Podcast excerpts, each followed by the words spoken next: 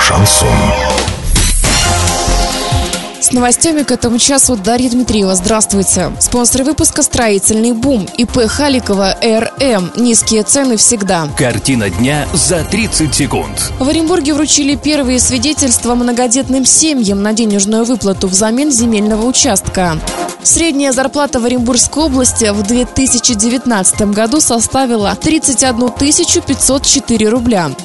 Подробнее обо всем. Подробнее обо всем. Две семьи получили единовременные денежные выплаты в размере 200 тысяч рублей. Это стало возможным благодаря инициативе главы региона Дениса Паслера. На единовременные выплаты взамен земельного участка в бюджете на этот год предусмотрено 150 миллионов рублей. Инициатива главы области Дениса Паслера, которая предоставляет выбор, что получить землю или деньги, нашла отклик и у получателей субсидии. На сегодня сегодняшний день за данные выплаты уже обратились 23 многодетные семьи.